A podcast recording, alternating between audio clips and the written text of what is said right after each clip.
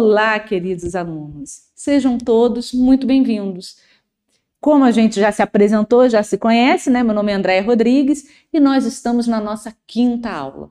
Foi um prazer estar com vocês até aqui. Espero que tenha sido um curso agregador.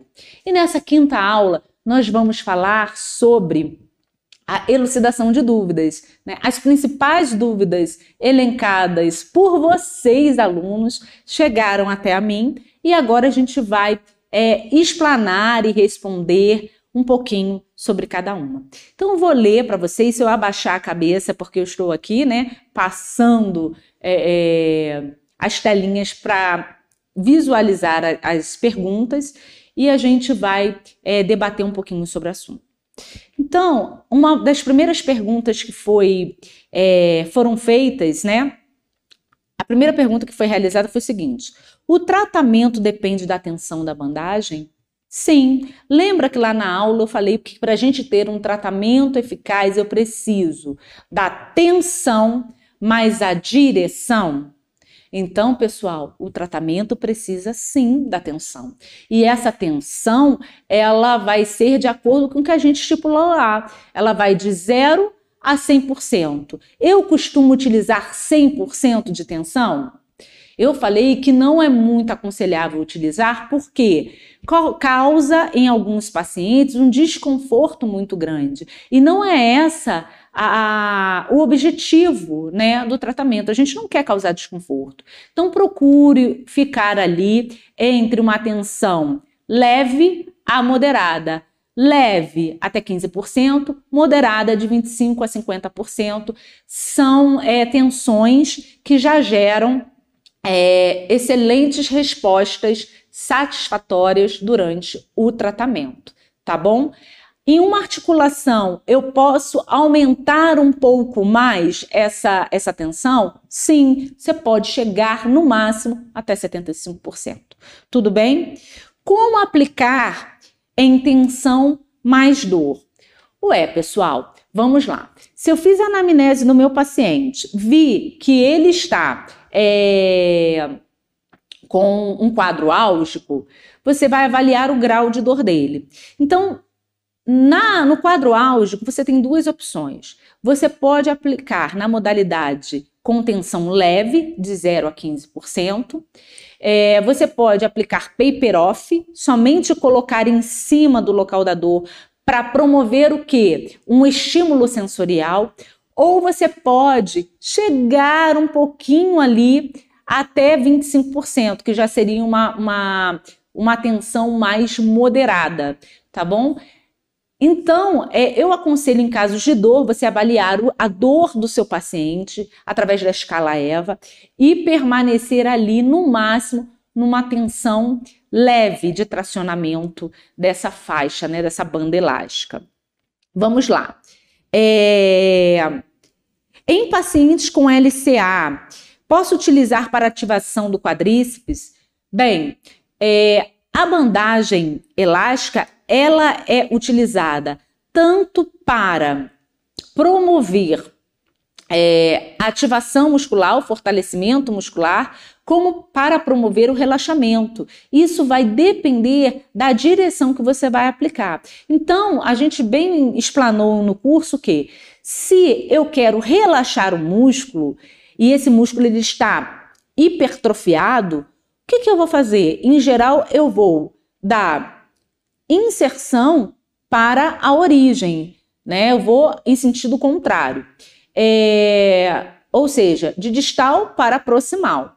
Quando eu quero fortificar, fortalecer aquele músculo, torná-lo mais forte, né? O, a direção em geral desse tensionamento, a gente vai da origem para a inserção, ok?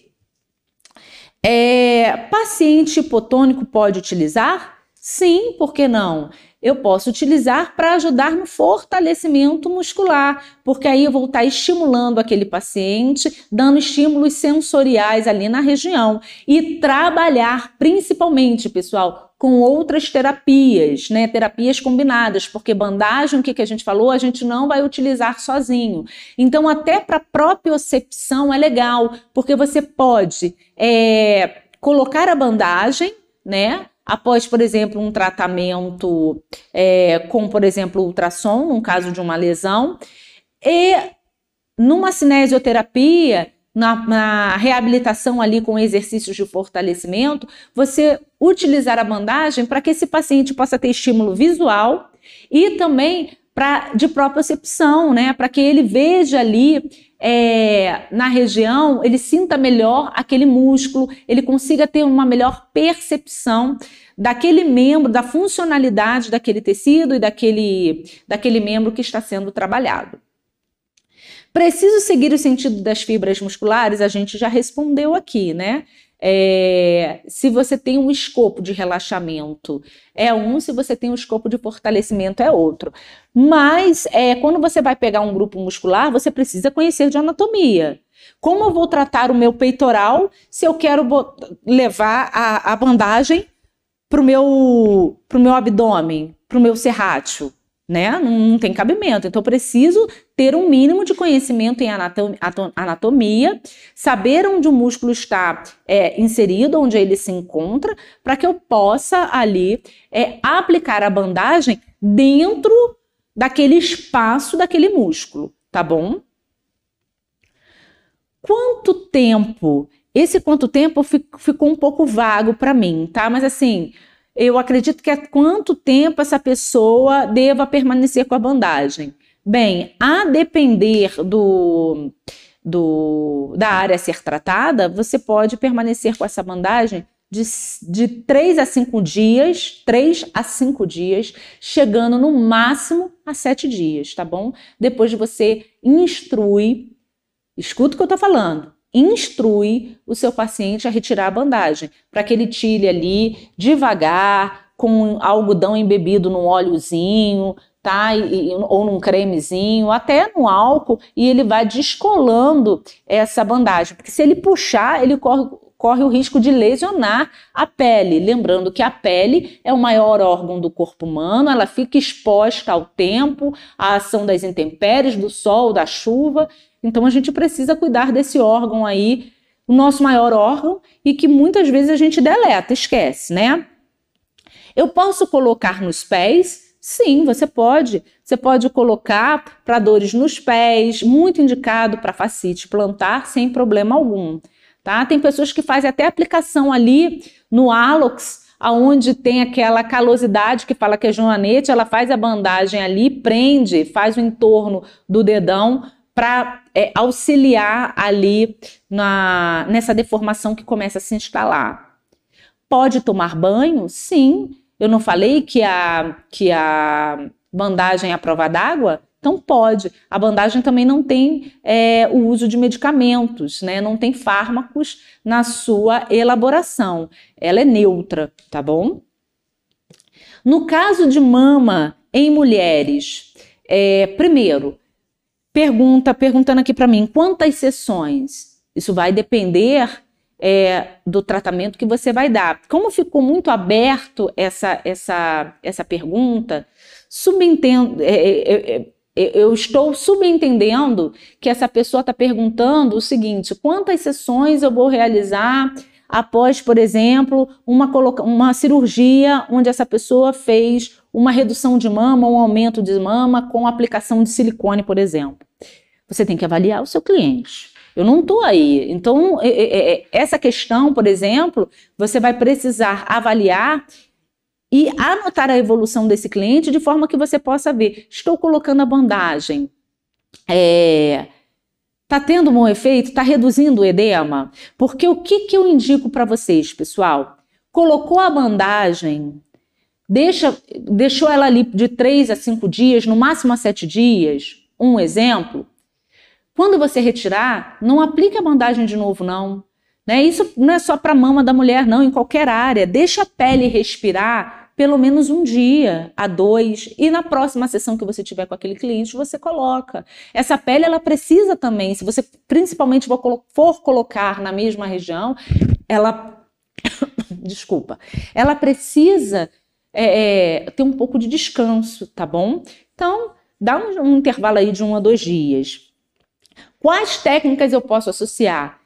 Principalmente em mamas, voltando aqui para a questão da mama, se for uma cirurgia de aumento ou redução, independente aí do que seja, essa é, vai ter uma presença de edema local, de inchaço, né? Porque houve uma injúria, houve uma agressão tecidual, mesmo que seja para essa mulher ficar se sentir mais bonita, mais bela, mais plena lá na frente. Né? Então, o que, que a gente vai é, fazer? A gente pode associar uma drenagem linfática pós-operatória, por exemplo. Agora, de modo geral, o que, que eu posso associar à técnica, à técnica de dry needling? Vários, vários recursos terapêuticos disponíveis aí para você. Eu posso associar magnetoterapia, eu posso associar drenagem, é, drenagem linfática, eu posso associar uso de TENS, de ultrassom, de crioterapia, de cinesioterapia. Existe uma infinidade de recursos na fisioterapia que você pode trabalhar. Liberação miofacial. Tudo bem? Respondido? Espero que sim. É, outra pergunta. Quando aplica em L, eu preciso colocar duas. É, em L não em I, desculpa, porque aqui parecia um L. Quando aplico em I, precisa colocar em duas? Não, depende da região. Então, por exemplo, vou, estou com dor no pescoço, vou colocar aqui, escolhi o corte em I eu coloco ele aqui. Mas se eu quiser utilizar só uma, se abrange uma área um pouco maior, vindo para anterior, posso colocar mais uma. Se eu vou, por exemplo, trabalhar na, na lombar, é, bem ali próximo ao cóccix, eu posso colocar só uma em I.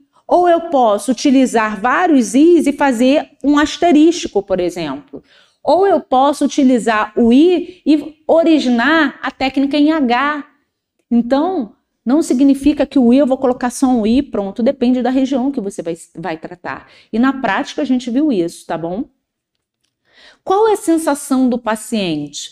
O paciente, ele, ele não sente, a grande maioria não sente uma sensação de desconforto, ele não tem limitação de movimento, porque a bandagem funcional, ela vem com esse nome de funcional, por quê? Porque ela permite a funcionalidade daquele membro, ela não causa restrição, rigidez, imobilidade.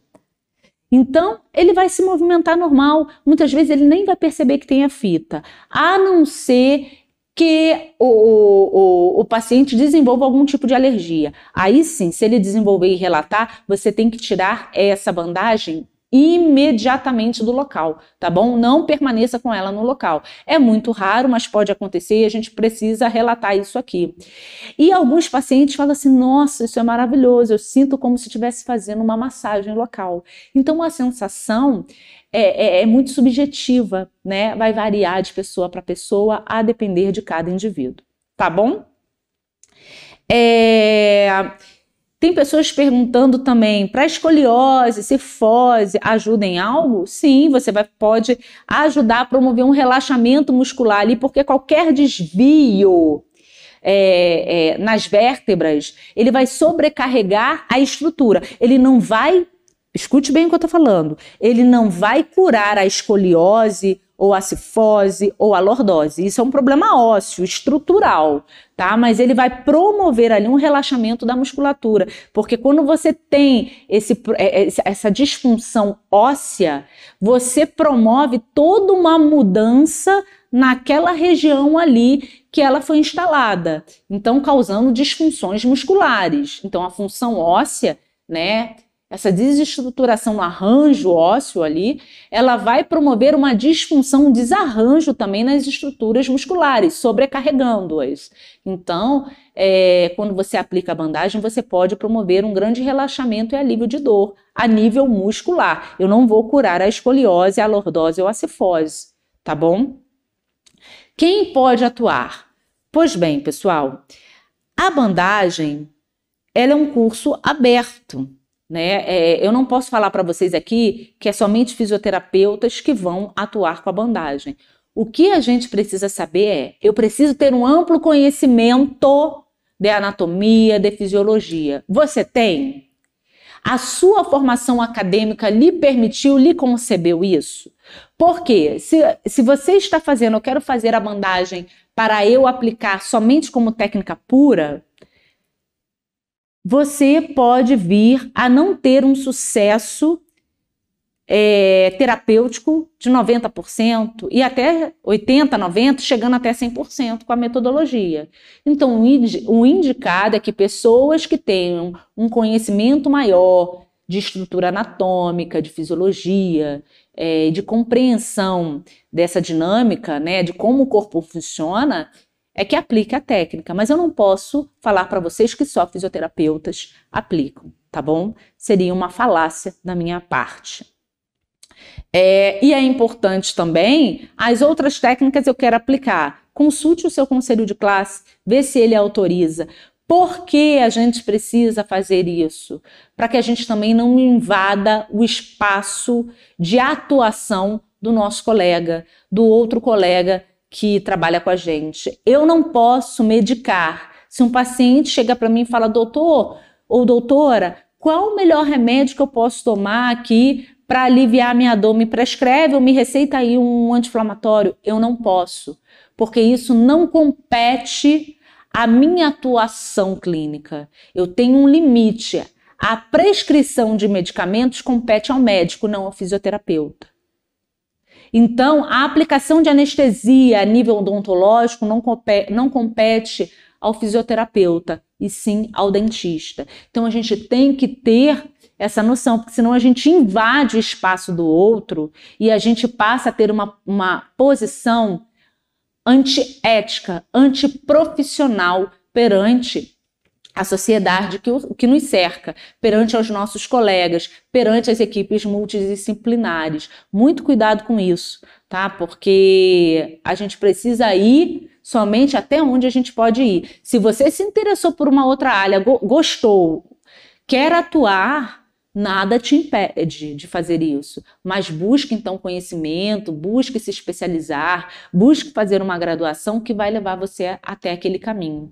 Tá? Não faça nada errado e que você possa responder judicialmente e civilmente pelas ações. A gente tem que pensar muito nisso, reforço muito isso com vocês.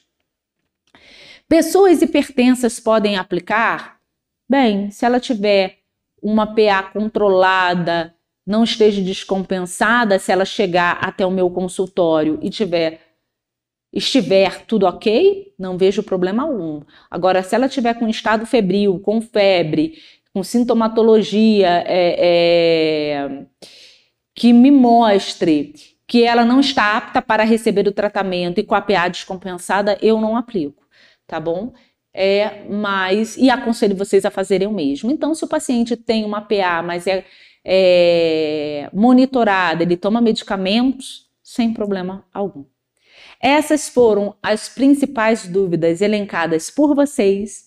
Nós, eu e a equipe SES, agradecemos a participação de todos vocês. Aconselho vocês a procurarem novos conhecimentos e fiquem todos com Deus e até um próximo curso. Bye bye!